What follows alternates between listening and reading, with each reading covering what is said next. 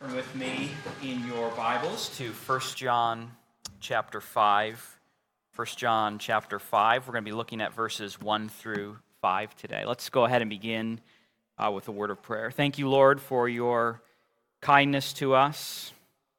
Thank you that you hold us fast. Uh, we confess that we are not able to keep our hold on you but we are uh, in need of you keeping your hold on us. And in your kindness, you have promised to do that.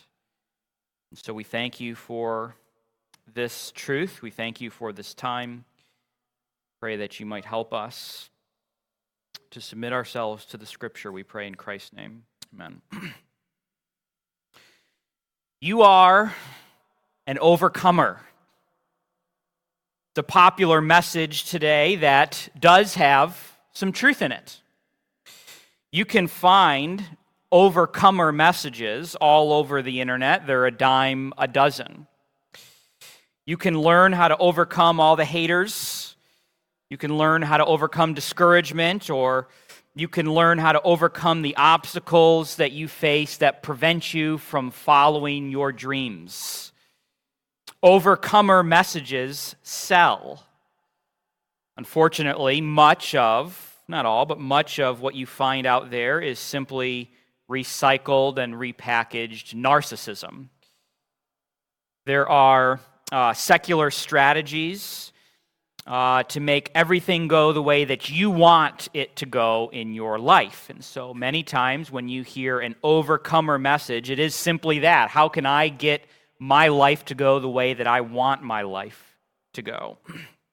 The truth is that we are, as believers in Christ, overcomers. This is true. This is what the passage tells us today in 1 John 5. We have, in the words of the passage, uh, that Christians have overcome the world. What does this overcoming look like? Um, if it doesn't look like promotions and raises and fulfilling your dreams and vacation homes and defeating the haters and new cars, then what does it look like? We want to look at this in the passage in front of us today, uh, but just for starters here, look at the Apostle John, the author of this letter. We know that he was exiled to the island Patmos, and so whatever overcoming looks like for John, it certainly must be compatible with exile, with humiliation, and with suffering for the sake of Christ and the church. But there is for John a certain order of things, as it were. John is, for all of the, the going in circles that he does in First John, back to a topic again and again, for all of that, he is a very structured and orderly person. He wants to make sure that we understand things. And I do have, by the way, a handout um, that tries to capture some of those things uh, in the passage today. And so let's take a look at this. 1 John 5, beginning in verse 1. Everyone who believes that Jesus is the Christ has been born of God, and everyone who loves the Father loves whoever has been born of him. By this we know that we love the children of God when we love God and obey his commandments. For this is the love of God, that we keep his commandments. And his commandments are not burdensome.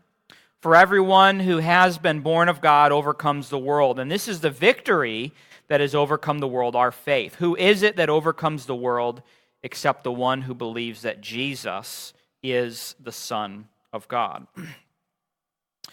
For some time, we have been building up to this verse uh, you may recall that we have been talking about the importance of John's six has been born passages in this letter. In fact, that's on the back of the handout uh, today is these, uh, the, these has been born uh, passages. John uses the word born in what we refer to as the perfect tense in the Greek which essentially means past tense, uh, past tense with continual results into the present. And in every one of these verses, John has the perfect tense born which is translated into English, has been born, coupled with a present tense verb or participle. Cutting to the chase, because we have gone through this a little bit before, and you do see it on your handout. What John is saying essentially is that the new birth comes before, logically, comes logically before these six things. Okay? These six things uh, require the new birth to come first. The new birth comes before righteous behavior. It comes before victory over sin. It comes before genuine love. It, become, it comes before faith in Christ. And it comes before Christian victory. It is pretty straightforward, and I'm going to put up on the screen here these six verses and highlight the relevant sections, okay? and, and you should see what, what John is getting at. Everyone who practices righteousness, present tense, has been born of him, perfect tense. He cannot keep on sinning because he has been born of God. Whoever loves has been born of God. Everyone who believes that Jesus is the Christ has been born of God. Everyone who has been born of God overcomes the world. Everyone who has been born of God does not keep on sinning. John's intention here is unmistakable. The new birth, being born again, comes before all of these things. One might look at it this way we might be able to identify these six things as signs of the new birth. How do I know that I've been born again? Well, are you practicing righteousness? So on and so forth. Righteousness is a sign of the new birth. Victory over sin is a sign of the new birth. Genuine love is a sign of the new birth. Faith in Christ is a sign of the new birth. Christian victory is a sign of the new birth. Now, specifically in our passage today, we are looking at the fact that faith is a sign of the new birth. 1 John 5 1. Everyone who believes, by the way, just so this is clear, you're familiar with the fact that the word believe in Greek and the word faith in Greek are essentially the same word. They're cognates. One is the verb form and one is the noun form. Okay? So we could say everyone who believes or everyone who has faith that Jesus is the Christ. Everyone who believes that Jesus is the Christ, present tense. Everyone who is believing are you believing that Jesus is the Christ? Are you believing this? Okay, then you have been born of God. And everyone who loves the Father loves whoever has been born of him. On this verse, I'm just going to give you a few uh, quotations here that may be helpful to kind of uh, get our bearings. MacArthur says this Faith is the result of the new birth, not its cause. You see that here. Uh, he's commenting on this verse. Uh, Marshall says faith is thus a sign of the new birth, just as love and as doing what is right are also indications that a person has been born of God. Okay? Boice says this We believe and, in fact, do everything else as of a spiritual nature precisely because we have first been made alive. The new birth comes first. Dabney says all who believe are already born of God. Tim Challies has a very helpful um, graphic. Uh, he likes to do these graphics. He actually has, uh, I think it's called Visual Theology, a book full of these kinds of graphics. I don't know if this is big enough to see up there, but this is his graphic on the order of salvation. By the way, this goes from the bottom up. Um, so it starts with election at the bottom. uh, this is uh, what theologians refer to as the order of salvation. Uh, and essentially, you have election, calling, regeneration, conversion, justification, adoption, sanctification, perseverance, and glorification. By the way, does anyone know where faith is in this order? Anyone know?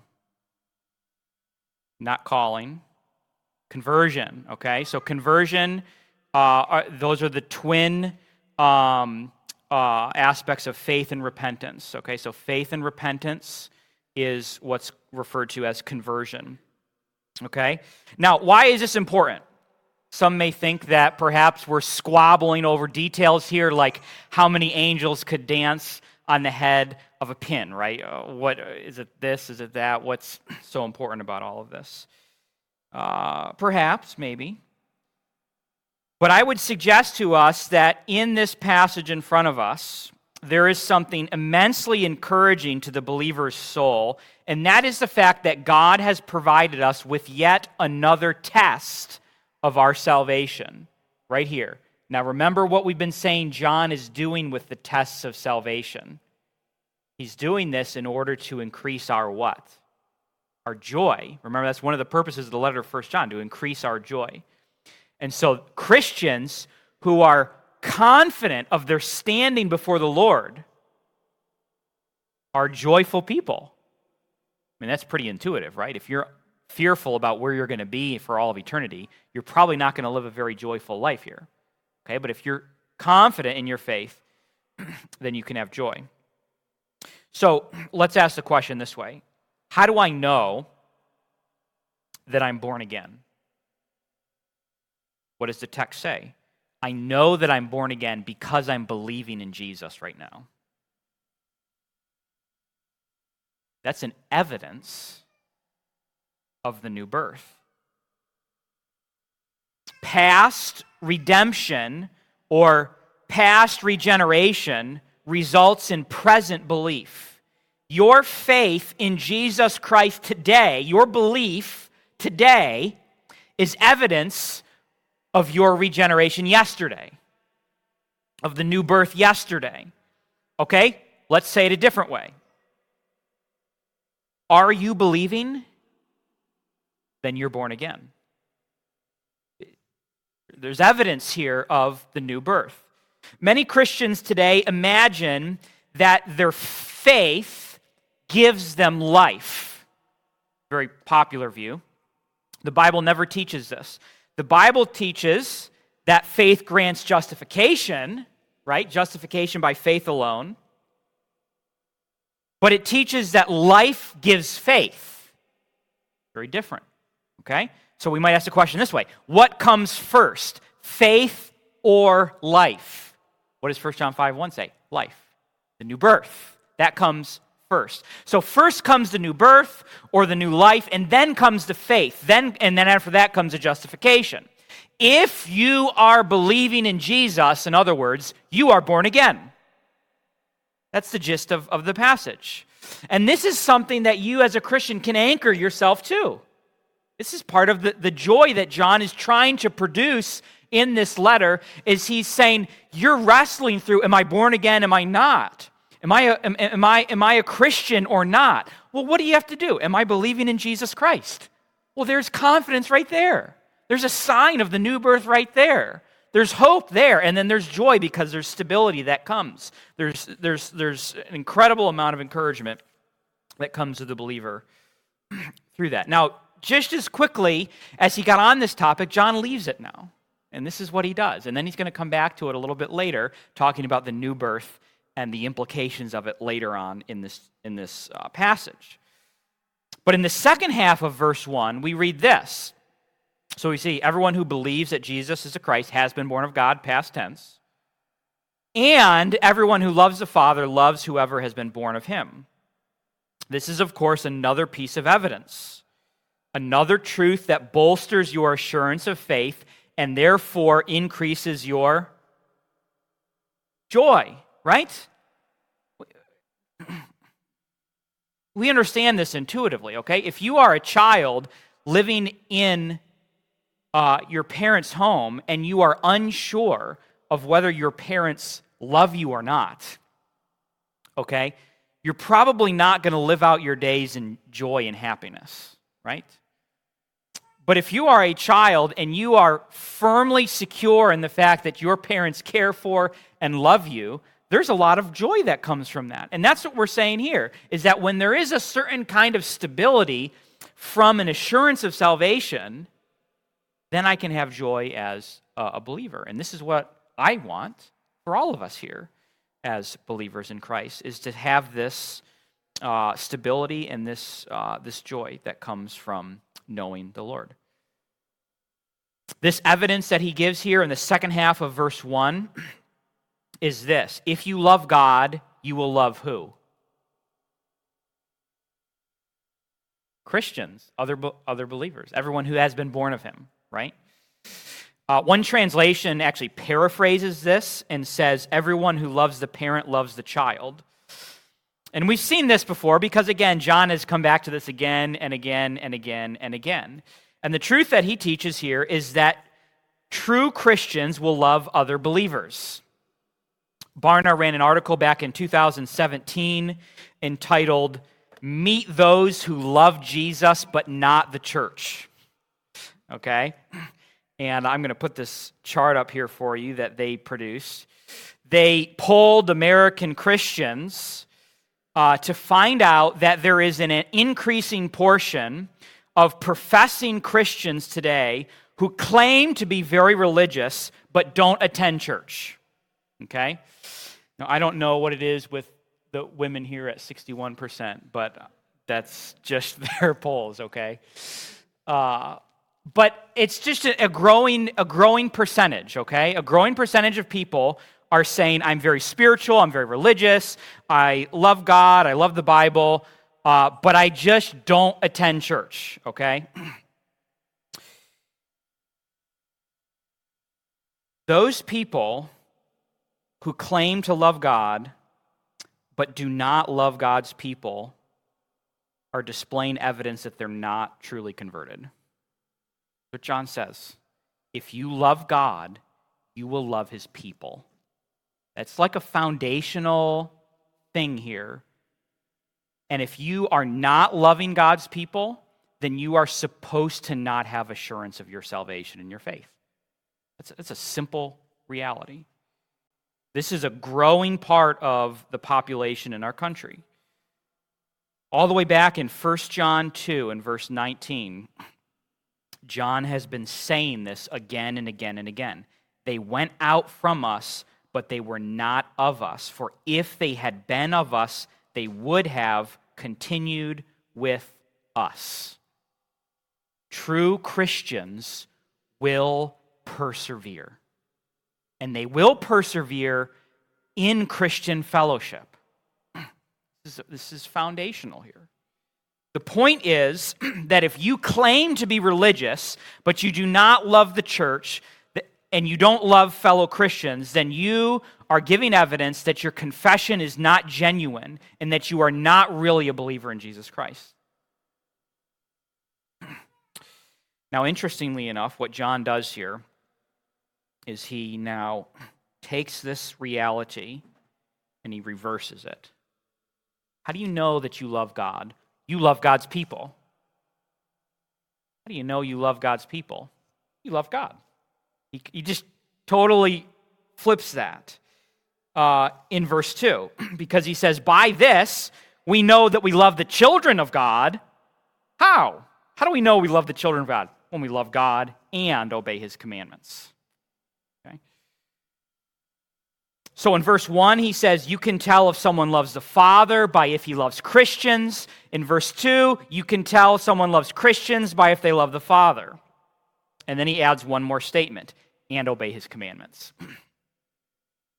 now, here it is, plain as day. I cannot soften this. I will not soften this. I cannot remove this. This is here to remain for all ages. We are under obligation as Christians to obey God. This does not bode very well with 21st century American Christian antinomianism, which is completely pervasive in the church today. I mean, we have somehow adopted a mindset that because Christ died for us, we can literally do whatever we want to do now. Well, the gospel covers that. Well, the gospel covers that. Well, the gospel covers that. We cannot have such a careless attitude towards obedience to God. He, he, never, he never said, Now that I've died for you people, you can just sin all you want to. I mean, if you want to show me that verse in the Bible, I, it's just not there. But note, uh, but, but here's what I want to notice about this verse in particular. There's a little bit of a twist in this verse. Normally, he says what? Obedience is evidence that you love who? God. That's what he normally says. That, that obeying God's commandments, that that is evidence that you love God. That is not what he says in this verse. Obedience is evidence that you love who in this verse? Other Christians. Yeah. Do you, do you see that? By this, we know that we love who? The children of God when we obey his commandments. Okay? This is an important nuance that he's introducing to us here, okay? How, how do you show your love for the Christian sitting next to you in here? By obeying God. It's a little bit of a different twist on this. We might say it this way commandment keeping blesses your neighbor we have obligations to God and to others. You show love to the person who is sitting next to you. Okay? You're, the person who's sitting next to you, let's just pick for uh, the sake of this illustration here, pick the person sitting next to you who's not in your household. Okay? That person who's sitting next to you, you know how you can be a blessing to that person? By not looking at pornography this week. By disciplining your children this week. By not falling into unrighteous anger this week. By being faithful in your marriage this week. This seems a little bit forced and, and unrelated, and yet it's right here in front of our eyes. Uh, by obeying God's word, you are blessing the person next to you, even if there's not a direct, immediate connection there. Let me illustrate it this way Imagine that you have ascended the ranks to the elite Navy SEALs. Okay? And imagine that you are lazy and undisciplined, bear with me because I know they would kick you out, okay? But let's just say that for whatever reason, you're not kicked out, okay? And you're lazy and you're undisciplined and you're not doing, you're not working out like you're supposed to, and your body's not in the shape that it's supposed to be in, and all this kind of thing. And you are now on a mission with your team, okay? Are you an asset or a liability to them? You're a liability to them. Um, you cannot help them when they need help. You drag them down. Okay? In the same way, when you are disobeying God's commandments, even in your private life behind closed doors, that has a very real, tangible effect on your fellow brothers and sisters who sit here. You cannot sin in isolation. You cannot go close a door in your house and sin, and it has zero effects on the people sitting out here today. It has effects. That is very real effects. For one, you can't help them when they need help. That's one reason. You can't help someone else conquer lust if you are looking at porn. Therefore, obedience to God's commandments blesses your neighbor. For another, you can't bless the church through your gifts when you can't even get your own act together. How are you going to teach someone on a wise use uh, of stewardship and biblical finances when your own financial life is a train wreck? There's, there's, there's connections here. How can you help a drowning man if you cannot swim? Jeremiah 12, 5 if you have raced with men on foot and they have wearied you, how will you compete with horses? In other words, if you can't get your own household in, or if you can't just get the simple things right in obeying where God has called you to obey, how are you going to be a blessing to anyone outside of your household? Therefore, obedience to God's commandments blesses your neighbor. And in case you're tempted to discredit the importance of obedience, John is waiting with a ready answer in hand.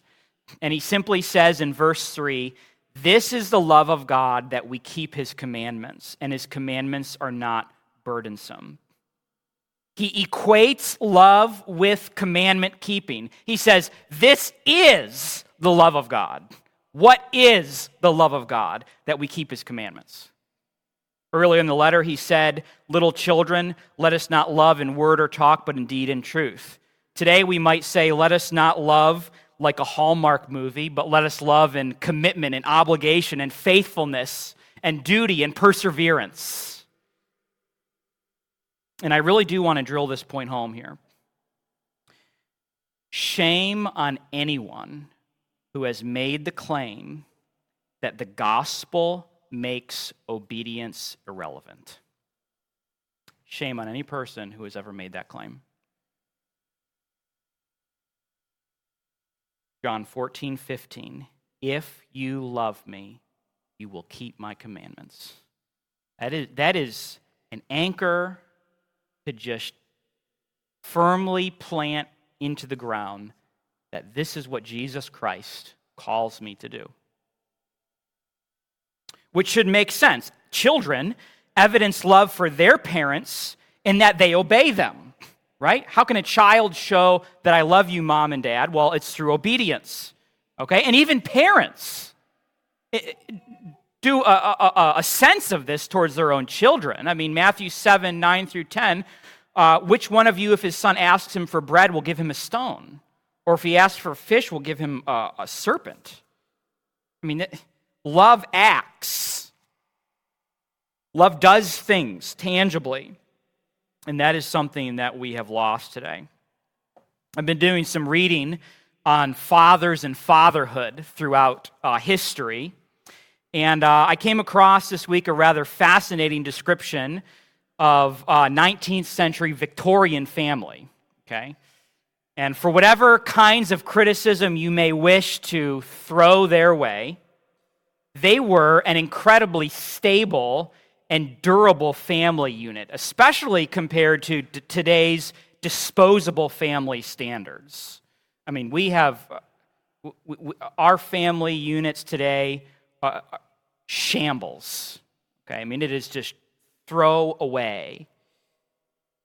One of the reasons for the stability that they enjoyed in their families was because they valued, as one author says, commitment, obligation, social responsibility, and spousal obligation. In other words, they understood rightly that to be a father or a mother or a child came with certain duties, certain responsibilities, and certain commitments. These responsibilities, to the 19th century mind, were more than mere recommendations, but absolute necessities. Okay? You get married and you are obligated and committed for life. No questions asked. You do whatever you have to do to make this work and to commit to this. It's not the mindset today. The mindset today is, you know, if, if I'm not happy with you tomorrow, then we'll just go our own ways, kind of thing. What we need to recover then, and what I think this passage is teaching us, is the Christian's obligation to duty. Duty is not a dirty word. Duty is not a dusty relic of a bygone era that needs to just remain in the past. Duty is essential to the very fabric of what it means to be a Christian. Duty can be lifeless and dry. Yes, I understand that. And we oftentimes react against that. Well, that but we can't throw the baby out with the bathwater. Just because some people exercise lifeless, dry duty does not mean that duty is therefore discredited or disqualified or insufficient. Uh, duty does not have to be this way. And ironically enough, what John does in the passage is he takes duty and he takes love and he brings them together and say these coexist in happy harmony. If you love me, obey my commands. You see the connection that exists here?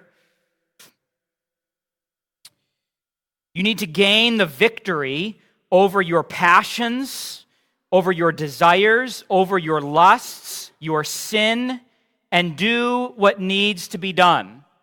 You're a father, provide for your family, love your wife, wrestle with your children. Do these things because you love God and you love people. Stop buying the lie of the world that all we need to do is what makes us happy in this immediate moment. All that produces is a society of porn addicted, drug dependent leeches. And I'm serious about that. Our society is completely falling apart because no one cares about the obligations that we have to one another anymore. It is what makes me happy in this immediate moment, and that's all I care about. And by the way, this is not a let's look outside at how horrible all those people are out there message, okay? This is a let's open up the cobweb filled closets inside of our own hearts kind of a message. Okay? Don't despise duty, embrace it. Another way to say this, not to despise duty, is this this is the love of God that we keep his commandments. He brings them, he marries them together. For a true Christian, this is not drudgery. Psalm 119, verse 14. In the way of your testimonies, I delight as much as in all riches. I mean, I, I win the lottery. Oh, all the joy that this brings me, okay? Whatever. I delight in your testimonies the way that I would delight in all riches. 16, I will delight in your statutes. I will not forget your word. Verse 24, your testimonies are my delight. They are my counselors. Verse 97, oh, how I love your law. Verse 103, how sweet are your words to my taste, sweeter than honey to my mouth. And because of the delight that the Christian has for the laws of God, they are therefore not burdensome to him. Verse 3 of 1 John 5 and his commandments are not burdensome. This is a little bit of an interesting verse here because um, there is a sense in which his commandments are burdensome. After all, we need Christ to redeem us because we can't do this in our own strength. And yet, there's another sense in which his commandments are not burdensome. God is a kind God, He is not um, uh, a wicked um, ruler who uh, piles all of these uh, things on top of his people. He is a kind God and his commandments are not burdensome. Partly, they're not burdensome because the Christian delights in them. Okay? And partly because he's been born again, as the text has already told us. You remember Jesus says this in Matthew 11 30, My yoke is easy and my burden is light. Now, in light of this, in light of all of this, through this, then, the Christian overcomes the world. For everyone who has been born of God overcomes the world. And this is the victory that has overcome the world, our faith. Who is it that overcomes the world except the one who believes that Jesus is the Son of God? Christians are overcomers. Amen? Right? Yeah. Okay? Christians are overcomers but they are overcomers in light of their status as born again people. That's how do you become an overcomer? Well, it's through being born again. So, so the source is God. Uh, and that's the first thing to note here is that being an overcomer is, is that we are not overcomers in our own strength. John 16 33. Jesus says, Take heart, I have overcome the world. So this is sourced in, in Christ who is the one who overcame the world. But the next thing to understand, we want to ask in the form of a question What exactly is it that I'm overcoming? And this is where I think we can get a little bit, we can massage this, right? We're an overcomer. I got a raise. Overcomer, I got a brand new car. Oh, oh, oh, oh. trample over the haters and go fulfill your dreams. Maybe it's a horrible dream that you shouldn't have. I don't know.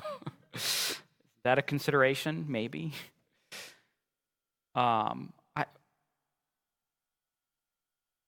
there's just a sense in which we need to be cautious to understand that overcoming is not fill in the blank with whatever I want. Okay, it's just a very kind of subtle thing, important thing. So, what exactly are we talking about here? These modern ways of understanding Christian overcoming the world doesn't square with the massive amount of suffering that the church has endured for 2,000 years. We cannot suddenly come on the scene in 21st century America and reinterpret everything to fit our own agenda. It has to be compatible. They, Christians, in light of the new birth, are overcomers. Paul was an overcomer. He died like martyrs are overcomers. They die.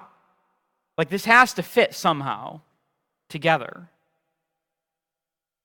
What I think he's referring to is what he already told us in chapter 2. Christians overcome the world. Well, what's the world? What's in the world? Well, what did he do? He told us, right? 1 John 2. Do not love the world or the things in the world. If anyone loves the world, the love of the Father is not in him. For all that is in the world, what? Desires of the flesh, desires of the eyes, pride of life is not from the Father, but is from the world. In other words, those who conquer the those who conquer the world are conquering the 1 John 2 things. Those who gain the victory over the world. Those who conquer the world, or those who have victory over the world, or those who overcome the world, are not ensnared by the world. Okay? One commentator says this Those who have been born of God have overcome the worldly tendency to satisfy their own sinful cravings. This connects this passage directly with 1 John 2 the, the lust of the flesh, lust of the eyes, pride of life. Okay? All that's from the world. If you're an overcomer, then you uh, have overcome that tendency to satisfy those cravings. Barnes says this. It is one of the settled maxims of religion that every man who is a true Christian gains a victory over the world, and consequently, a maxim has settled that where the spirit of the world reigns supremely in the heart, there is no true religion. In other words, he's saying if the spirit of the world reigns in your heart as king, then you're not truly converted if you are driven by the lust of the flesh, lust of the eyes, and the pride of life, then you have not overcome the world and you are evidencing that you are an unbeliever. The book on manhood that we studied as men recently said that there are three ways that evil patriarchy seeks to overpower men today. The first is that it tries to harness them to get you on their side, and the second is to pacify them. And on this second point, this author said this In our day, the technique of, of pacifying men has been perfected with porn and to a lesser extent, video games. Men who are hooked up like junkies to the dopamine, dopamine drip of virtual fornication and fake dominion are worthless for the task of being fruitful in real life and imposing genuine order on their worlds. You know, self control used to be a virtue. Like it used to be something that was celebrated and encouraged. And self control is not a virtue anymore. I mean, what's the virtue now? It is given to every immediate impulse that your body tells you with no questions and no qualifications. The world is designed to create that and foster that in us. If you have no self control in your life, then the world has overpowered and overcome you. You have not overpowered and overcome the world. You are a little slave that obeys immediate impulses. And I long for a generation of men and women who will take an axe to the root of the sins of their heart and gain the victory over those things. Instead of coddling our sin in the name of sensitivity and love and tolerance. Like David holding up the severed head of Goliath, we need to hold up the severed heads of our lusts and our passions, crucify our sins, and wage war on them and tolerate them no more. That's what overcoming is. But that doesn't sell. Books about getting your best life now sell, those sell a lot of copies. But books about slaying dragons and severing heads is something that we categorize with a culture a little more barbaric than our own. And yet, this is the duty that we are called to do is to go to war with the sin that resides in our own hearts. If you love me, you will keep my commandments. It either means what it says it means or it doesn't. There's no post obedience Christianity in Scripture. It doesn't exist. Uh, I can't create that world for us. Now, what is this accomplished through? It's accomplished through our faith. Right? What is it that overcomes the world? Our faith. Well, well this is where he's come full circle because go all the way back to verse 1. Where did the faith come from or the belief? From the new birth right?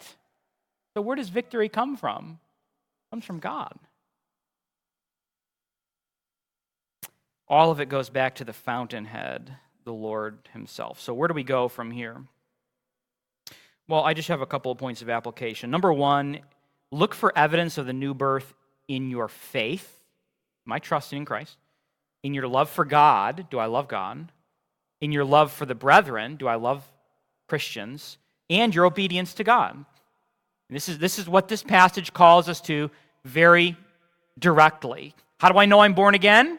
Are you believing in Christ? Are you loving God? Are you loving fellow Christians? Are you obeying God's commandments? These are evidences of the new birth. And this is the order that John has put these things in to help encourage us and give us joy. Number two, wage war on your sins. Enlist the help of the church. Slay dragons. Overcome the world through faith in Christ. I mean, just stop coddling these things and just kill the sins and the passions. You'll do that if you love Christ. You'll set yourself to that task if you do if you if you love Christ.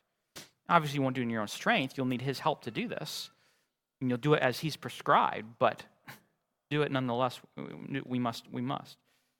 Number three, if you see no evidence of the new birth, repent and believe on the Lord Jesus Christ for salvation. I don't know where you are, but but perhaps maybe this is is you. And so the call for you is to believe on Jesus Christ. And then, of course, just do all things through and for Christ. We are not saying this is not a lift yourself up by your bootstraps message. Um, uh, in fact, those are not good messages. Uh, we can't lift ourselves up by our own bootstraps. This is a rely on the means of grace that Christ has provided us to accomplish these things. But it also is get up and accomplish these things for the sake of, uh, of the Lord. Thank you, God, for today and this passage. Thank you for the new birth and the fact that you have been kind enough to give new life to your people. We pray that you'd encourage us to find hope in uh, the assurance of our faith and our salvation. If there be any who's doubting that today, I pray that you might encourage them and point them to the hope uh, that exists in the gospel. We know that you save souls, the gospel still works, that you are kind and generous enough to forgive us all of our sins, and even the ways that we've talked about today that we may fail and we may sin against you, those things uh, are included in the things that you will forgive us for. And so we thank you for that and pray that you drive us ultimately to Christ in his name. Amen.